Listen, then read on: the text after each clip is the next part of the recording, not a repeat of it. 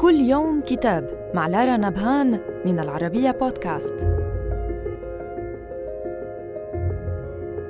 كتابنا اليوم بعنوان علم الاجتماع الرقمي منظورات نقدية من تأليف جون فان دايك أستاذ علم الاتصال في إحدى الجامعات الهولندية وأندرو ويبستر أستاذ علم الاجتماع والتكنولوجيا في جامعة يورك بالمملكة المتحدة ومن ترجمة الدكتور هاني خميس عبده أستاذ علم الاجتماع بكلية الآداب في جامعة الإسكندرية. يكشف لنا الكتاب أن الانتشار المتزايد للتقنيات الرقمية في الحياة اليومية أدى إلى تأجيج الجدل الأكاديمي حول العلاقات والبنى الاجتماعية فيما سمي بعصر المعلومات.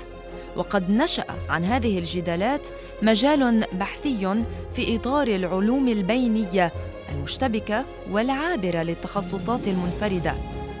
عني هذا المجال المستجد بالتعقيدات والتناقضات المتعلقة بالتحولات التي يعتقد أن تقنيات الاتصال والمعلومات تحدثها في المجالات السياسية والاقتصادية والاجتماعية.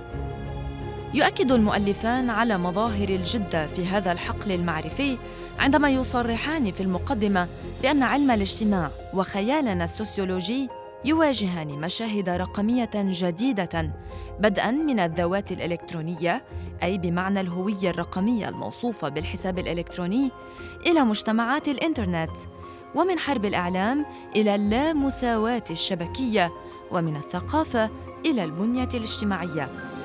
صدر الكتاب عن سلسلة كتاب عالم المعرفة الكويتية.